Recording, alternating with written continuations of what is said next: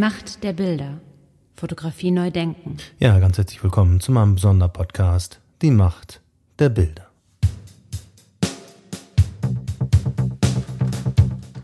Ja, aus gegebenem Anlass habe ich äh, Dr. Ann-Kathrin Kohut nochmal angerufen, um mit ihr über die Macht der Bilder zu sprechen. Ann-Kathrin Kohut war schon zu Gast in Episode 91 meines Fotografie Neu Denken Podcasts, jetzt vor kurzem. Deswegen werde ich sie nicht mehr ausführlich vorstellen und gehe direkt über zur Begrüßung. Liebe Ann-Kathrin, herzliche Grüße nach Leipzig. Hallo Andi, danke für die Einladung. Ja, sehr, sehr gerne. Ann-Kathrin, legen wir mal direkt los.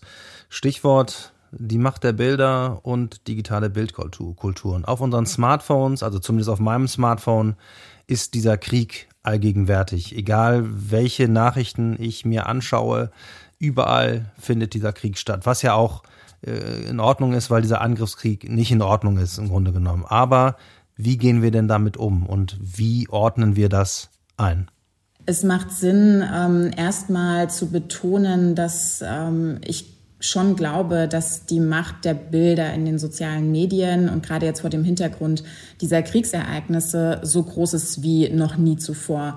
Und ich würde schon sagen, dass das äh, ein bisschen damit zu tun hat, was du gerade schon angedeutet hast, nämlich dass ähm, ja die Bilder auf unseren Devices ähm, stattfinden, dass der Krieg quasi nicht nur ja vor Ort ähm, und auch nicht nur in den traditionellen Medien ähm, ja stattfindet und vermittelt wird, sondern eben auf den ähm, persönlichen Feeds ähm, aller Menschen weltweit. Und ähm, ich betone nochmal weltweit, weil das für mich total, ja, ähm, wie soll ich sagen, also erschütternd, aber auch interessant war zu sehen, dass ähm, eine, zumindest meine individuelle globale Community hier gleichermaßen ähm, an diesem Kriegsgeschehen in unterschiedlicher Art und Weise teilnimmt. Und diese Teilnahme, sei es jetzt in Form von Solidaritätsbekundungen, sei es jetzt in Form von, ähm, ja, auch Kritik, politischer Kritik, sei es in Form von Anklagen oder Shitstorms oder was auch immer. Ne? Also man kann ja sich an unterschiedliche,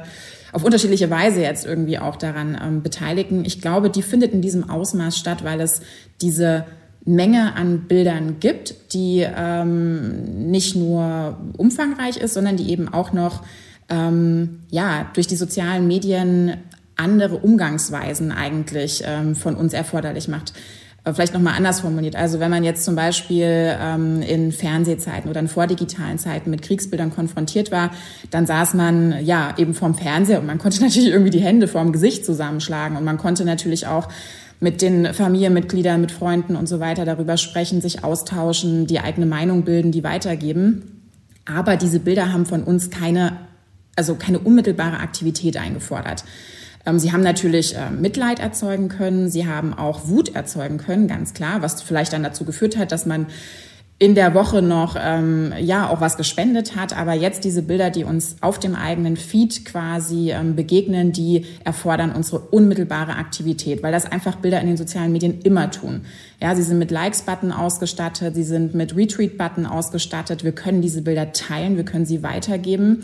Ähm, wir müssen dann auch diese Bilder meistens kommentieren, wir müssen uns irgendwie dazu verhalten, aber sie sind wie man in der Wissenschaft sagt, affordant. Das heißt also, sie machen eine Reaktion darauf, eine Interaktion damit eigentlich erforderlich. Das heißt, niemand ist unbeteiligt, wenn er in den sozialen Medien ist und diese Bilder sieht.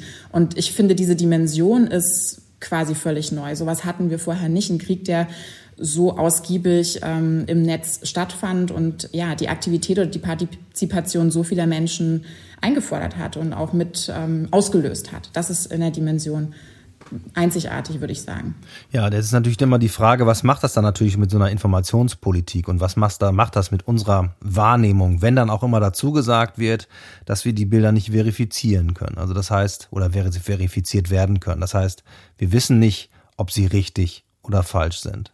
Ähm, ich glaube, es gab äh, nicht vor, vor nicht allzu langer Zeit einen ganz guten ähm, Text von Simon Sahner bei 54 Books, der sich auch mit, mit diesem Bilderkrieg so ein bisschen beschäftigt hat. Und Ähm, er schrieb darin, dass es so eine Art Wahrnehmungskrise gibt, weil wir so irritiert sind davon, ähm, nicht genau unterscheiden zu können, welche Bilder real sind und nicht. Das hat einerseits damit zu tun, dass am Anfang viele Fake-Bilder, viele Fake-Videos existiert haben mit ähm, ja, Ausschnitten eben, die zum Beispiel eher aus Computerspielen gekommen sind ähm, und eben nicht irgendwie ähm, ja, aus dem realen Kriegsgeschehen oder ähm, gerade wenn man ähm, ja, sich mit TikTok beschäftigt, gab es unzählige Beispiele, wo sogenannte Cheap Fakes, ja, also so billige Fakes einfach gemacht worden, die dann aber dennoch geteilt wurden, die aber dennoch sozusagen ähm, einen Resonanzraum bekommen haben, und man sich dann auch schon fragt, so aus welchem Grund, also ist das jetzt sensationslos, also auch, auch Bilder, die offensichtlich falsch sind, wurden geteilt. Ne? Ist das ein Fetisch, ist das was Pornografisches schon, was ist das eigentlich? Also,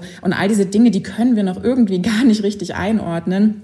Und deswegen ist es ähm, ganz, ganz wichtig, das auch ähm, mit zu betonen und eigentlich jetzt sofort anzufangen, ähm, ja, was natürlich auch immer so ein bisschen Ziel war, ja, von auch meine Arbeit, dass man ein Bewusstsein dafür schafft, wie man, also was für eine Wirkung Bilder haben im Netz und wie man auch damit umgehen muss. Und dass man und das passiert auch im Netz ganz oft zum Glück, ja, dass man auch immer dazu sagen muss, wenn man nicht weiß, woher die Informationen kommen, wenn man sie nicht kontextualisieren kann, wenn man nicht mehr genau einschätzen kann, ähm, ja, wer hat die gemacht, ja, ähm, und selbst wenn sie sozusagen reale Herkunft sind. Können wir überhaupt, können wir das überhaupt einschätzen, was diese Bilder jetzt ähm, bedeuten für uns, ähm, aber auch ähm, für andere und genau. Also natürlich kann man trotzdem verstehen, dass sie gemacht werden, ja. Und ähm, natürlich kann man trotzdem verstehen, dass ähm, ja eine Person jetzt wie auch äh, Präsident Zelensky diese ja, Bilder macht, die er sehr gut beherrscht. Ähm, ich weiß nicht, vielleicht auch von seinem Beruf her, ähm, dass er die einsetzt, um alle auch in gewisser Weise unter Druck zu setzen. Und es funktioniert, also ich verstehe diese Position, es funktioniert ja auch, aber ich habe trotzdem immer so ein bisschen, ähm, ja, noch so ein Unbehagen oder so, wenn ich dann spüre, also wenn ich dann Sätze lese wie nach diesen Bildern, ja, müssen wir doch politisch jetzt sofort handeln. Also unabhängig davon, ähm, wie man die Situation einschätzt, glaube ich, dass es nie klug ist, nur anhand von Bildern sozusagen ähm, zu reagieren. Also ich denke, dass jedes Bild, ähm, ohne dass ich irgendeine Einschätzung darüber abgeben möchte, ob das welcher Kontext ähm, ähm, da jetzt äh, real ist oder nicht. Ähm, ich glaube diesen Bildern jetzt, äh, über die du auch gerade gesprochen hast, aus Butcher natürlich. Ähm, und die sind extrem schockierend und ähm, man muss auf sie auch reagieren. Aber es reicht nicht dafür, nur die Bilder zum Anlass zu nehmen, ähm, sondern es muss natürlich irgendwie ähm, ja nochmal eine andere, es müssen natürlich, und das tun es auch, es gibt genug andere Gründe sozusagen, ähm, politisch aktiv zu werden, aber man sollte es eben nicht so stark mit den Bildern begründen, weil ähm, wir, glaube ich, wirklich in dieser Wahrnehmungskrise stecken, die Simon Seiner da ähm, identifiziert hat. Was ich jetzt aber schon noch mal eine Veränderung fand äh, in der aktuellen Bilderkriegsführung sozusagen, war ähm, die Art der Bilder. Also für mich, also wir haben ja bei uns in der Reihe Kerstin Schankweiler, die hat ein Band geschrieben über Bildproteste und darin beschreibt sie eigentlich ähm, diese gerade auch viel, ähm, viel, sie bringt viele Beispiele aus dem Syrienkrieg und ähm, dort zeigt sich eigentlich, dass ähm, dieser Krieg vor allem über Bilder vermittelt wurde, die ähm, etwas kommunizieren, das sie Affektzeugenschaft nennt. Also das ist etwas quasi, die Bilder sind verwackelt, ja, sie sind in Bewegung. Es sind eigentlich sehr schlechte Bilder, die aber, weil sie so schlecht sind, weil sie so verwackelt sind, besonders authentisch sind, weil sie nämlich ausdrücken, boah, die Person, die ist vor Ort, ja, und die ist so aufgeregt, die ähm, muss irgendwie, kann gar nicht mehr die Kamera sozusagen gerade halten, weil sie mitten in diesem Kriegsgeschehen ist. Und diese Art von Bildern, diese Art von affektbezeugenden Bildern, die authentizitätsstiftend sind, die finde ich, gibt es jetzt eigentlich gerade sehr, sehr selten, ähm, bis vielleicht sogar auch gar nicht. Also ich würde sagen, die meisten Bilder, die wir sehen, die jetzt gerade irgendwie ähm, aus dem Kriegsgeschehen in der Ukraine sind, sind also es sind unglaublich professionelle Bilder. Es sind Bilder, die ähm, also zum Teil, wenn man sich äh, Zelenskys Instagram-Account anschaut, dann sind da Videos, die erinnern mich fast eins zu eins an Filmtrailer. Also da weiß man wirklich nicht, ist das jetzt ja eigentlich eine Art, mh, hm, ja, also ist das irgendwie eine Fiktion von einem Krieg oder ist das ein Krieg? Also mit dieser Ununterscheidbarkeit, ähm, also das erzeugt ja auch so eine kognitive Dissonanz in unseren Köpfen. Also es ist ganz schwer, das irgendwie gut einzuordnen. Also da finde ich, ähm, findet so eine Professionalisierung oder hat so eine ja, professionalisierte Bildpolitik plötzlich ist die da. Warum auch immer. Also ich weiß noch gar nicht so genau selber auch für mich, warum dieser Unterschied jetzt hier so stark ist. Und auf der anderen Seite gibt es natürlich auch, ähm, ja, diese professionellen BildermacherInnen, ähm, also InfluencerInnen zum Beispiel, ähm, Fotografinnen, die jetzt irgendwie in der Ukraine sind und auch mit den Mitteln, die ihnen immer schon zur Verfügung stellen, weiter Bilder produzieren. Ne? Also, dass sie halt in Form von TikToks oder in Form von Reels, die ja auch mit einer bestimmten ja, Kommunikationsart einhergehen, also mit einem bestimmten Humor zum Beispiel einhergehen, ähm, Bilder und Videos schaffen, die in uns auch dann diese kognitive Dissonanz ähm, sozusagen auslösen, weil sie in, eine, in, einem Format stattfinden, das, äh, ja, wo wir nicht gewohnt sind, dass Themen wie Krieg darin behandelt werden. Ne? Also wenn zum Beispiel eine TikTokerin ähm, ja, ihr, ihren Alltag im Bombshelter äh, thematisiert auf in einem Reel mit schnellen Schnitten, ähm, genau mit dem gleichen Augenzwinkern, wie wenn sie vielleicht ähm, kurz vor Kriegsbeginn noch ähm, ja sich irgendwie ähm, im Drogeriemarkt oder so gezeigt hat, dann ist das natürlich ähm, ja für uns etwas wahnsinnig befremdlich ist, aber für die Menschen natürlich vor Ort eine Art, sich zu schützen oder eine Art auch mit diesen Geschehnissen umzugehen. Und also da passiert gerade sozusagen ganz viel, dass uns ähm, ja das, was ich vorhin sagte, diese diesen dieses, äh, diese Ohnmacht auch im Umgang der Bilder nochmal bestärkt und irgendwie uns ähm, auch manchmal, glaube ich, sehr ratlos zurücklässt. Die Macht der Bilder. Fotografie neu denken. Ja, es ist schwer vorstellbar, jetzt mal als Gedanke, dass das eine Inszenierung ist. Also natürlich ist es keine ähm, Fiktion, die dieser Inszenierung zugrunde liegt. Aber wie jedes Bild, was entsteht, jedes Bild ähm, findet irgendwie auch natürlich eine Auswahl statt des Bildmotivs, ähm, eine Begrenzung des Bildraums. Und das ist natürlich immer eine Entscheidung. Und es ist immer man kann es, also ich möchte jetzt auch nicht unbedingt mit dem Begriff der Inszenierung arbeiten, weil er vielleicht jetzt hier gerade einen falschen Eindruck hinterlässt. Ähm, ich äh, empfinde sozusagen ähm, die Berichterstattung gerade jetzt irgendwie hier in Deutschland als unglaublich glaubwürdig. Und also wenn ich mal unsere Medienlandschaft äh, auch mal loben darf, finde ich, dass immer auch kommuniziert wird, welche Quellen sozusagen überprüfbar sind und welche Quellen eben nicht überprüfbar sind und dass schon jetzt hier immer verschiedene Perspektiven abgewogen werden. Und also ich fühle mich definitiv von vielen Seiten ähm, ja gut äh, sozusagen äh, mit Informationen ausgestattet an sich. Anders allerdings finde ich eben in den sozialen Medien, wo ähm, schon ja, eben über Bilder, über Reels auch tatsächliche natürlich ähm, Fake News verbreitet werden von allen Seiten. Und alle Seiten machen sich ja, sozusagen die Logik der sozialen Medien ähm, zunutze. Dann nehmen wir vielleicht mal ein anderes Beispiel, weil man jetzt so viel über die ukrainische Seite gesprochen hat. Aber ähm, was mich zum Beispiel wahnsinnig schockiert hat, war ähm, ein Hashtag auch auf TikTok, ähm, der ähm, RLM heißt und meint Russian Lives Matter, wo quasi ähm, ja die russische Bevölkerung jetzt natürlich auch ihre Situation versucht ähm, ja viral gehen zu lassen, auszudrücken. Ähm, die äh, Weltöffentlichkeit ähm, in gewisser Weise auch zu kritisieren. Also mit einem Hashtag, der von der Black Lives Matter Bewegung kommt und also der quasi schon erprobt ist in seiner ähm, Viralität. Und das ist natürlich schon schockierend. Also weil man hier natürlich ganz gut sehen kann, die sozialen Medien haben ganz klar Werkzeuge ähm, ja jetzt hier zur Verfügung, oder stellen sie hier zur Verfügung, also stellen sie nicht, sondern sie sind einfach da, ja, und die werden ziemlich gekonnt eingesetzt und manchmal eben auch extrem perfid eingesetzt, ähm, und zwar von tatsächlich allen Seiten hier, allen Beteiligten und allen, ja, mit allen sehr unterschiedlichen Gründen auch. Ja, das ist natürlich tatsächlich sehr perfide, das miteinander zu vergleichen. Interessant war, ich dachte, dass der Hashtag erst verwendet wurde sozusagen, um ja, das ist so eine Wiedererkennbarkeit auch, dieses ähm, dieser Art des Hashtags, dieser Art des sprachlichen Gebrauchs, so eine Bewegung, die man schon kennt, da kann man jetzt irgendwie sich so erstmal einfach, äh, was die Aufmerksamkeit ähm, betrifft, anschließen. Aber natürlich ist auch ein Teil ähm, der Kritik äh, des Hashtags, dass es natürlich jetzt einen extremen ähm, ja, Rassismus gegenüber ähm, Russinnen gibt, was ja auch der Fall ist. Ähm, aber viele dieser Videos, die unter diesem Hashtag kursieren, sind auch einfach gegen die Sanktionen oder so und sagen, hey, ähm, hallo, ähm, ihr wisst schon, dass ihr eigentlich uns trefft und ähm, jetzt nicht unbedingt Putin trefft, wenn ihr McDonalds hier abzieht äh, oder whatever. Ne? Ja, also nur als Beispiel, genau. Ähm, kann man denn nachvollziehen bei TikTok, von wem dann äh, dieser Hashtag gemacht wurde? Man kann nur nachvollziehen, wie viele Views der Hashtag hat. Und das sind auf jeden Fall über 30 Millionen. Also es ist kein, es ist jetzt auch kein wahnsinnig großer, aber es ist auch kein kleiner Hashtag. Äh, ich bin drauf gekommen, weil ähm, es einen ganz guten Newsletter gibt zu, ähm, zu TikTok. Ähm, genau, den kann ich dir mal schicken. Kannst du denn TikTok empfehlen sozusagen? Also, weil es ist ja, glaube ich, auch die letzte Plattform, die in Russland noch genutzt werden kann.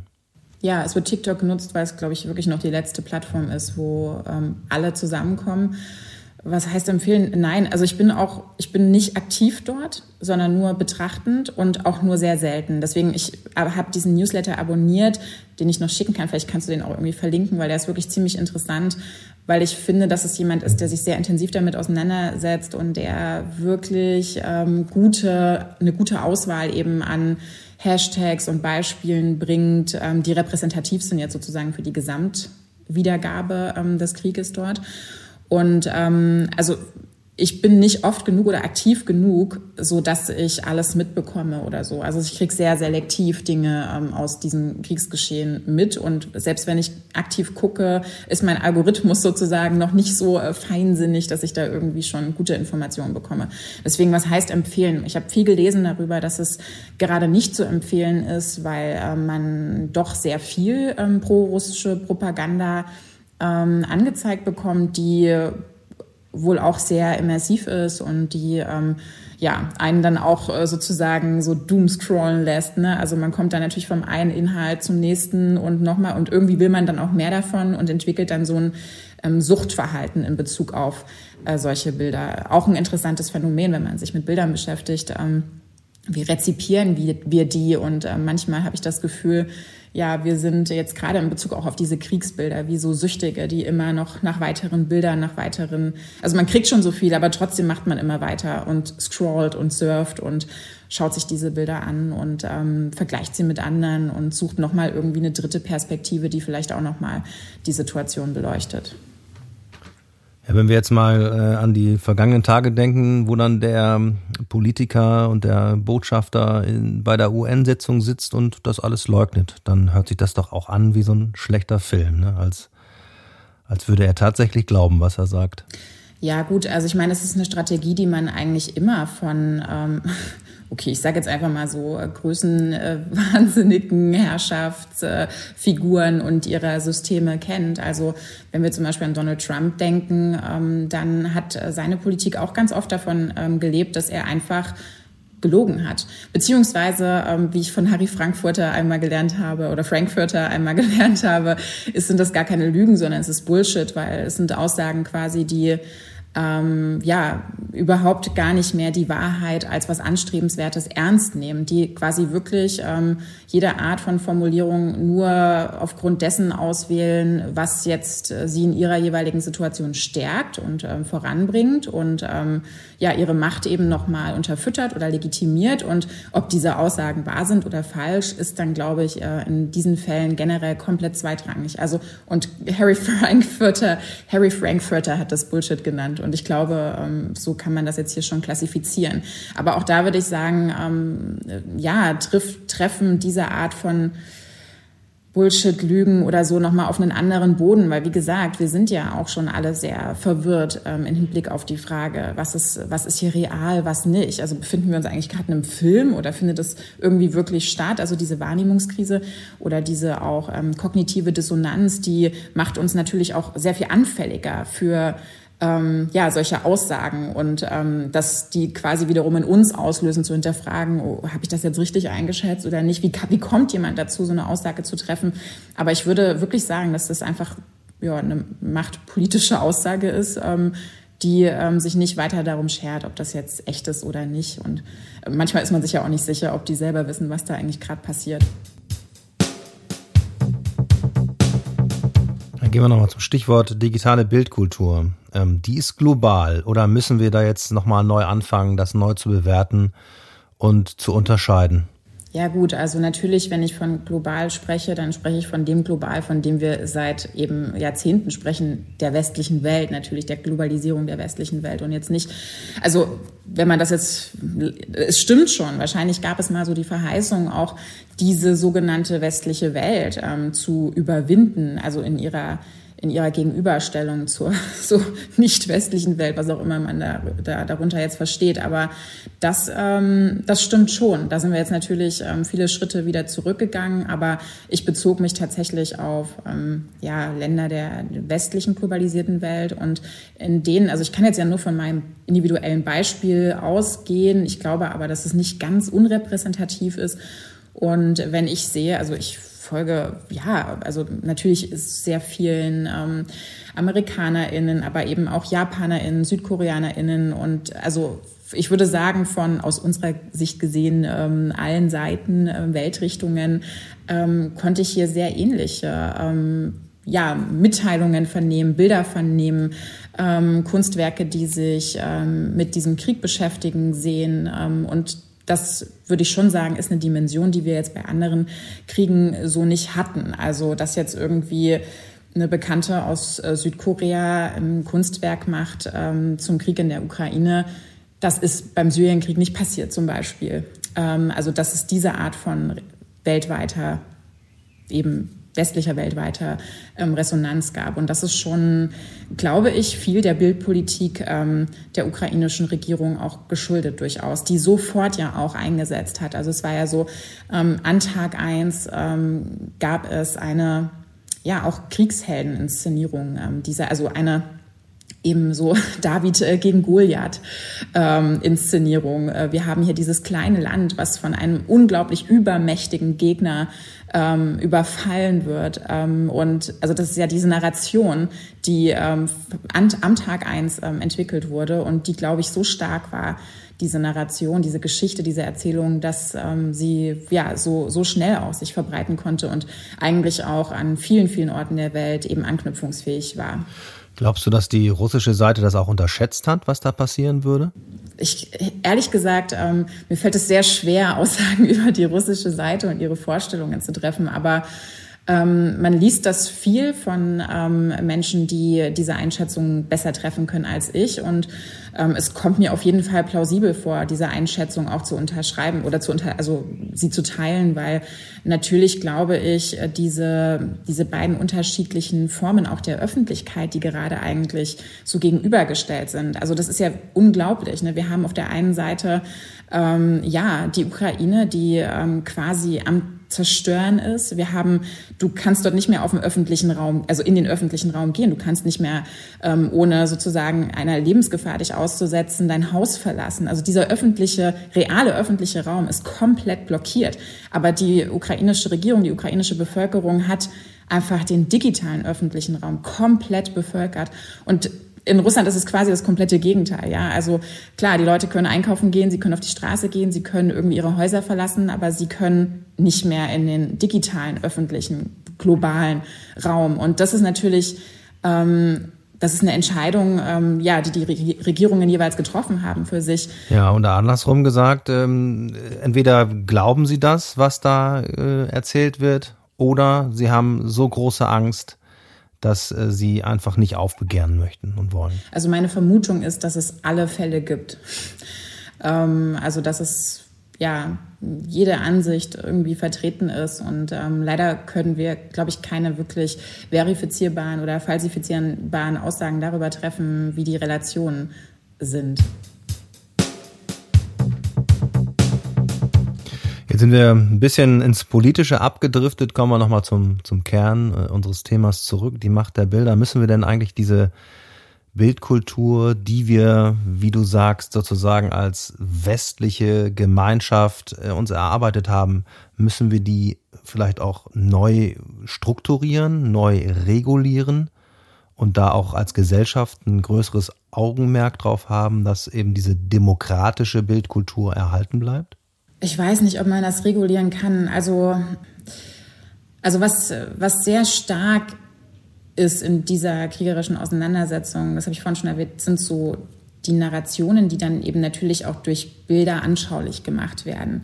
Also deswegen, ich würde gar nicht sagen, dass es nur quasi irgendwie bloße Informationen sind. Es sind schon, die jetzt irgendwie kontextlos so ähm, irgendwie uns zuschwemmen, sondern diese Bilder, die wir bekommen, die sind ja nicht nur Informationen, die sind ja nicht kontextlos, sondern sie sind immer Teil von ähm, Geschichten, die erzählt werden, eben dieser David Goliath-Inszenierung, dieser ähm, Kriegshelden-Inszenierung, auch ähm, ja, beginnend eben dabei, dass äh, wir sehr, sehr präsent haben, ähm, die ukrainische Flagge als eben ähm, Symbol der Solidarität ähm, mit dem Land und so weiter. Also all diese, diese Dinge nehmen natürlich dann eine gewisse, also es gibt eine Dominanz von bestimmten Erzählungen, das würde ich schon sagen. aber ja, also was heißt regulieren? Ich, ich glaube schon, dass es Regulierungen gibt, die wir aber nicht wahrnehmen, also die ähm, allein zum Beispiel deswegen statt, also passieren oder so, weil ähm, das sicherlich auch schon von den großen Plattformen gefiltert wird. Ähm, also das heißt, dass wir bestimmte Arten von Gewalt, ähm, die sicherlich trotzdem auch dokumentiert und aufgenommen sind, vielleicht gar nicht zu Gesicht bekommen, weil sie ähm, zu einem Zeitpunkt ähm, gar nicht ins Internet gelassen werden, den wir nicht kennen. Ähm, bei vielen anderen Bildern gibt es natürlich die Möglichkeit irgendwie, ähm, ja, also A kann man sich selber regulieren, indem man zum Beispiel ähm, sagt, ich äh, gehe vielleicht nur einmal am Tag in das Internet und äh, vermeide das sogenannte Doomscrolling, wobei ähm, ja, das kann natürlich auch nicht jeder so von sich machen. Zum anderen gibt es natürlich auch da Mechanismen der Plattform, die zum Beispiel Bilder erstmal unscharf machen, die explizite Tod, Tote zeigen zum Beispiel. Ähm, auch da wird dann aber, also oder anders, ähm, die Frage nach der Regulierung. Ich finde interessant, dass es immer so eine Art Selbstregulierung schon mal gibt. Ähm, einerseits, andererseits aber eben auch so eine Deregulierung. Und beides findet so in dem Netz statt. Und ich weiß nicht so wirklich, ob man das gut von außen beherrschbar machen lässt oder ob es nicht immer wirklich nötig ist, dass man es von innen beherrscht. Und das kann man, glaube ich, vor allem nur über Bildung schaffen. Deswegen, es gibt viele, die diese Regulierung auch, ähm, wie soll ich sagen, forcieren. Also ich meine, ich bin immer wieder überrascht, wie ähm, selbst reflektiert auch ähm, Bilder gezeigt werden oder gerade nicht gezeigt werden oder dass natürlich ähm, die Bilder der Toten sofort ähm, auch innerhalb der sozialen Medien eine Diskussion darüber ausgelöst haben, ob das jetzt ähm, noch menschenwürdig ist oder nicht und ähm, ob wir jetzt nicht anfangen sollten, ab jetzt andere Bilder für den Krieg zu finden. Und also es gibt da so viele Positionen, die ähm, auch immer so Korrekturen vornehmen ähm, von Entwicklungen, die erstmal so losgingen, ähm, relativ unkoordiniert. Und dann wird aber schon auch immer so wieder angefangen zu regulieren. Und ich glaube, je mehr Menschen sich bewusster sind über die Funktionsweise, die Umgangsweise mit diesen Bildern, desto ähm, besser kann eine Selbstregulierung stattfinden. Ähm, ich meine, also ich würde zumindest ungern jetzt über eine Fremdregulierung nachdenken, sagen wir so, aber das ist auch wieder meine persönliche Meinung, ja. Die Macht der Bilder. Fotografie neu denken. Ja, das wäre dann so eine Beschneidung der persönlichen Freiheit wahrscheinlich, ne? Oder ein Angriff auf den gesunden Menschenverstand. Und der gesunde Menschenverstand scheint ja auf einer Seite irgendwie außer Kraft gesetzt zu werden. Und da fange ich dann natürlich immer an, also ich persönlich fange dann immer an, direkt alles in Frage zu stellen. Hm, und ich glaube persönlich, auch jetzt wieder auf Meinungsebene, dass es wichtig ist, gerade das nicht zu tun, sondern dass wir bestimmte auch, also es wurde oft darüber gesprochen, ob bestimmte sogenannte woke ähm, äh, ja, Diskurse jetzt, die sich im Zusammenhang auch ähm, mit dem Kriegsgeschehen ergeben, äh, wenn man sich zum Beispiel ähm, ganz spezifisch äh, für die Trans-Community einsetzt in der Ukraine oder, oder, oder und. Ähm, ich glaube, dass es ganz wichtig ist, an unseren ähm, Demok unseren, oh Gott, naja, Entschuldigung, so, solche Formulierungen mag ich eigentlich nicht, aber ähm, dass man irgendwie, ja, ähm, an bestimmten Errungenschaften festhält, äh, demokratischen Errungenschaften festhält, auch wenn man, auch wenn sie in ihren Grundsätzen ähm, erschüttert sind und angegriffen werden. Also ich, ich habe auch komischerweise ein großes Vertrauen eigentlich in die Stärke der Demokratie und ich hoffe schon, ähm, dass äh, man ja auch mit demokratischen Mitteln viel bewirken kann. Aber wie gesagt, ähm, das äh, sage ich zum jetzigen vielleicht auch noch immer so ein bisschen ähm, noch nicht desillusionierten äh, Stand äh, der Dinge und in der Hoffnung, ähm, diese Errungenschaften nicht in Frage zu stellen, ähm, auch wenn die Situation so wie sie ist und diese ähm, einen bestimmten Blick auf aktuelle Diskurse nicht zu verlieren auch. Ja, apropos aktuelle äh, Diskurse nicht zu verlieren. Das heißt, wir müssen natürlich als Gesellschaft dann auch immer weiter daran arbeiten und auch da den Anschluss nicht verlieren, die nächste Generation sozusagen auch mit ins Boot zu holen und ihnen dann auch diese Bilder zur Verfügung zu stellen.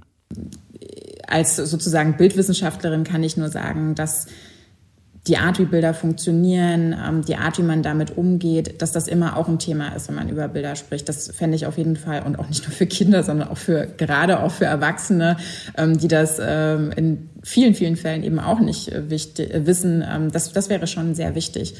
Und auch, dass man sich selber eben ja, also was ich vorhin meinte oder zu Beginn unseres Gesprächs meinte, dass Bilder eben so ähm, ich habe das zu einem anderen Zeitpunkt mal Kick-Off-Bilder sind. Also dass eigentlich soziale Medien immer dazu führen, dass wenn sie uns Bilder zeigen, ähm, wir aufgefordert sind, darauf zu reagieren. Dass wir uns in diesen Situationen, gerade wenn es sich um Bilder handelt, die wir nicht einordnen können, immer direkt fragen, ist das ein Bild, das ich jetzt wirklich liken oder teilen? Also muss ich auf dieses Bild wirklich reagieren?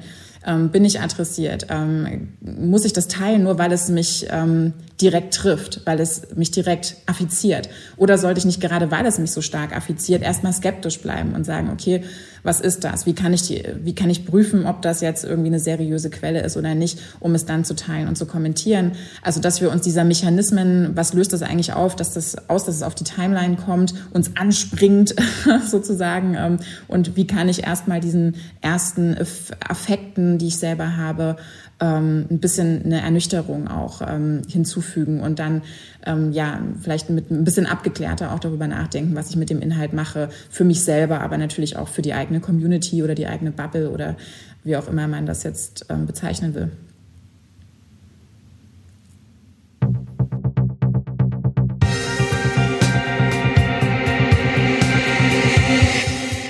Die Macht der Bilder.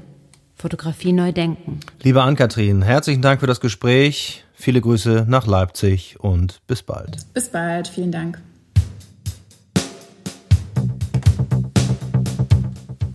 Ja, wer mehr wissen will über die Arbeit von Ann-Kathrin Korut, der kann sich zum Beispiel informieren und nachlesen und viel lesen in ihrem Blog so frisch so gut.com, in dem sie über Pop, Kunst, Kultur und Internetphänomene schreibt.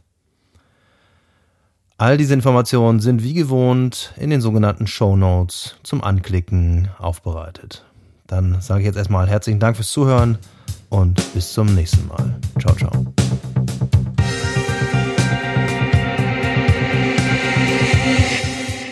Die Macht der Bilder. Fotografie neu denken.